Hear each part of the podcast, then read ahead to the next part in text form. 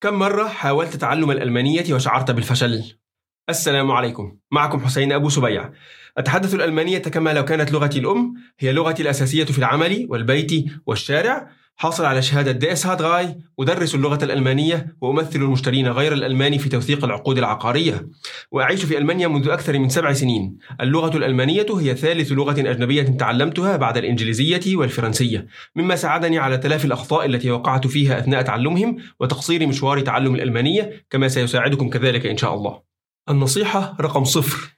النصيحة التي يتجاهلها الكثيرون الرفيق قبل الطريق. إذا كنت تريد إتقان اللغة للحياة في ألمانيا والعمل على المدى الطويل فطريقك مختلف تماما عن الذي يريد تعلمها ليستطيع قضاء مشترياته من السوبر ماركت أخبرك بسر إن كنت في بلدك فابحث عن الدراسة مع الأطباء الذين يريدون الهجرة لألمانيا. اللغة بالنسبة لهم مسألة حياة أو موت. أما إن كنت في ألمانيا فابحث عن دورات تأهيل الطلبة الذين يريدون البدء في الدراسة الجامعية. النصيحة الأولى ابدأ بالسماع. عند البدء في التعلم ابدأ بسماع أكرر للمرة الثالثة سماع الكلمات البسيطة مثل صباح الخير والتحية وتقديم النفس وبعدها اقرأهم مكتوبين.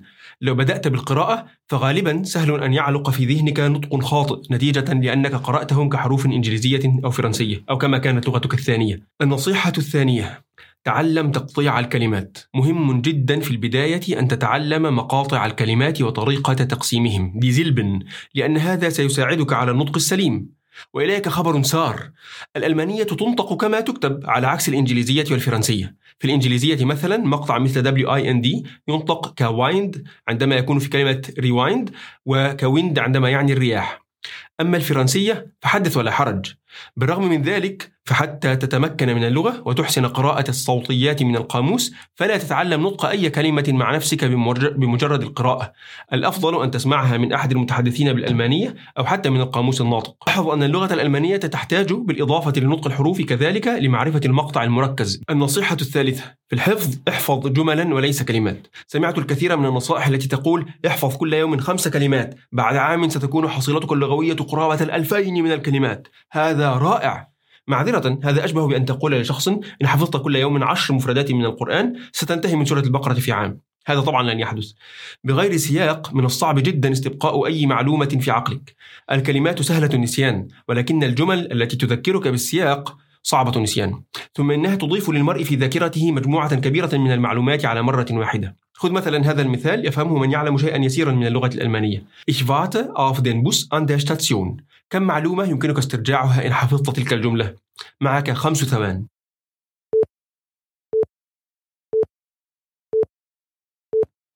الفعل ينتظر يعني فاتن يأتي معه حرف الجر أوف وما يأتي بعد حرف الجر das Präpositionale Objekt يكون في حالة أكوزاتيف ومنها نعرف أن الأتوبيس في اللغة الألمانية مذكر دابوس وأن حرف الجر المكاني مع محطة الأتوبيس هو أن ومحطة الأتوبيس هي die Station مؤنثة كذلك. سبع معلومات استطعت أن تحفظها بحفظ جملة واحدة. والميزة في هذه الجملة أنك لا تتعلم كلمات ككلمات متفرقة ترهقك في استعادتها بل في سياق هو الأقرب للاستخدام في الحياة اليومية أصلا ويمكنك البناء عليه كذلك. مثلا der Bus kommt pünktlich وهكذا. إن أعجبتك هذه الطريقة اكتب لنا في التعليقات ويمكن أن نبدأ بسلسلة فيديوهات بهذه الكيفية. الجملة وشرحها التفصيلي على القواعد. النصيحة الرابعة ابدأ بالكتابة الموجهة. قبل الانتهاء من المستوى التأسيسي أتفاي التزم بالكتابة الموجهة مثل أن تملأ الفراغات في مقال أو خطاب أو أن تعيد ترتيب الكلمات لتكون منها جملا. النصيحة الخامسة تدريبات أكثر ولكن محلولة. لماذا يجب ألا تحل أي تدريب لا تمتلك الإجابة النموذجية له؟ سنعرف حالا. صحيح يمكن أن يكون له أكثر من إجابة كلهم جائزون، لكن لا تتعجل في الثقة في قدراتك مبكرا ولو كنت متفوقا. وهذه قاعدة حتى تنتهي على الأقل من نصف المستوى المتوسط بأينز. لكن لماذا؟ أن تمسح من عقلك معلومة خاطئة تعلمتها ثابت في عقلك أنها صواب أمر صعب جدا وبالتأكيد تقابل أناسا إلى اليوم يقعون في أخطاء بدائية جدا في لغة تعلموها أو حتى في آية من القرآن حفظوها. ليس هذا لأنهم غير مجتهدين هم فقط تعلموها أول مرة خطأ ومن ساعتها لم يستطيعوا إصلاحها خصوصا أنهم يتعاملون مع أناس يتغاضون عن هذا الخطأ عند سماعه أو قراءته لأنهم لا يريدون إحراجك. النصيحة السادسة النشرات. من أهم الوسائل في تسريع تعلم اللغة والتي أؤكد عليها دوما لكل من يسألني هو مشاهدة نشرات الأخبار. ليس بالضرورة نشرات السياسية ولكن نشرات كرة القدم أو حتى نشرات سباقات السيارات أو حالة الطقس. المزية الرئيسية هنا هي اجتماع العامل السمعي مع البصري. فحتى لو قابلتك كلمة لا تعرف معناها سيمكنك غالبا تخمينه من السياق.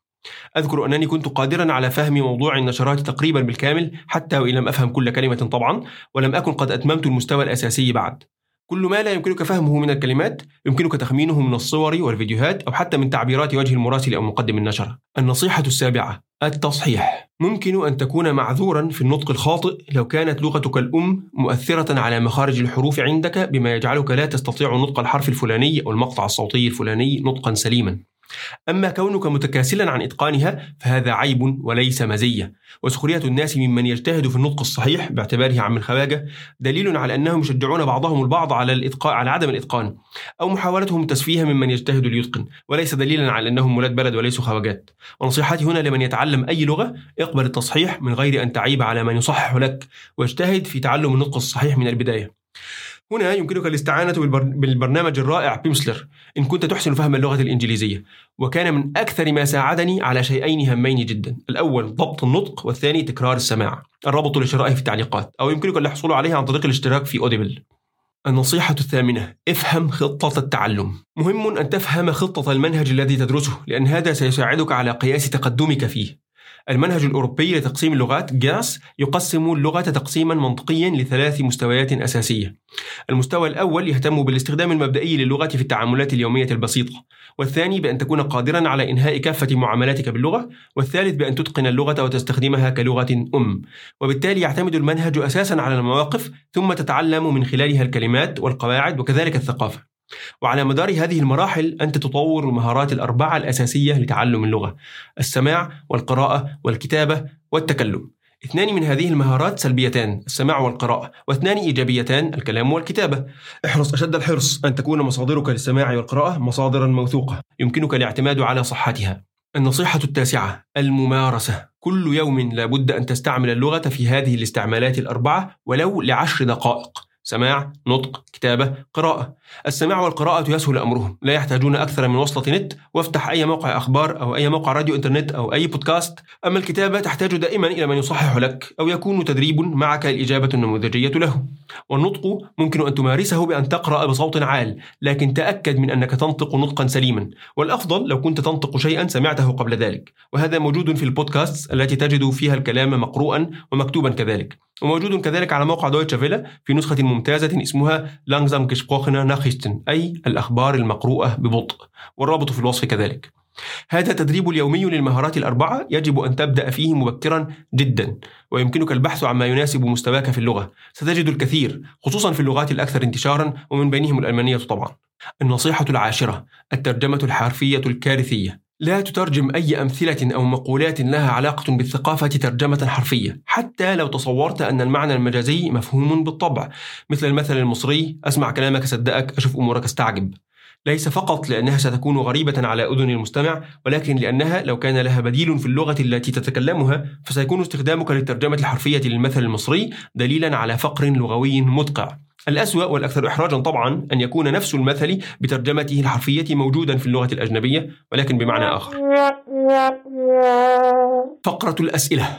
أهم سؤالين أبدأ بهما هما هل أحضر دورة أم أتعلم تعلما ذاتيا؟ وماذا أفعل مع فترات التوقف؟ شاهدت أحد ال YouTubers يقول إن المال الذي تنفقه في دورات تعلم اللغة كأنك تحرقه.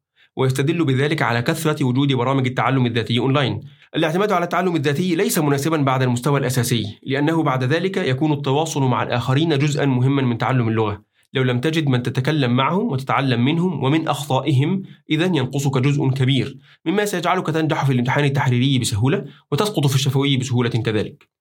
يمكنك استخدام التعلم الذاتي كمكمل لدورة تأخذها أو للمراجعة على ما قد نسيته أو في حال صعوبة حصولك على دورة سواء بسبب بعد المكان أو ضيق الوقت أو التكلفة فهو على كل حال أحسن من التوقف وما لا يدرك كله لا يترك كله فماذا أفعل إذا لو اضطررت للتوقف لفترة؟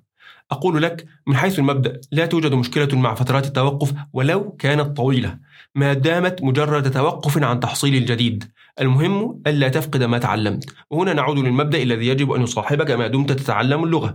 كل يوم مارس, المهار مارس المهارات الأربعة ولو لفترة قصيرة. فكم حصة يجب أن أدرسهم في الأسبوع؟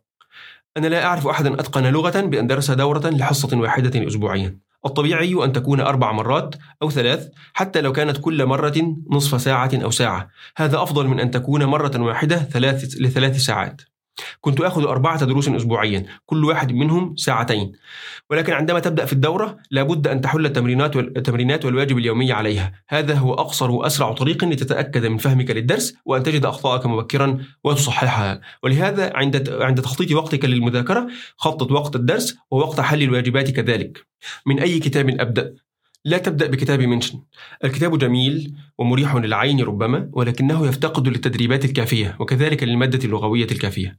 رأيت عدة كتب غيره كلهم أحسن منه مثل أسبكتا نوي وشخيتا بلوس ولكنني أنصح عموما بتيمن أكتوال كتاب الدورة مع كتاب التدريبات يقدمان وجبة لغوية ممتازة. كم أحتاج من الوقت لتعلم اللغة؟ كلما قرأت عنوانا مثل تعلم اللغة الفلانية في سبعة أيام تحسست مسدسي. ابدأ أولا بالتعلم المنتظم لنحو ثلاثة أشهر فإذا كنت قد أكملت فيهم المستوى الأساسي أتسفاي ففي الأغلب تحتاج مثلهم لكل مستوى لاحق. إذا استطعت الحفاظ على معدل تحصيلك أو زيادته. إذا احتجت أكثر من ذلك لا مشكلة فقط ابحث عن شيء عطلك وحاول تجنبه في استكمال مشوارك.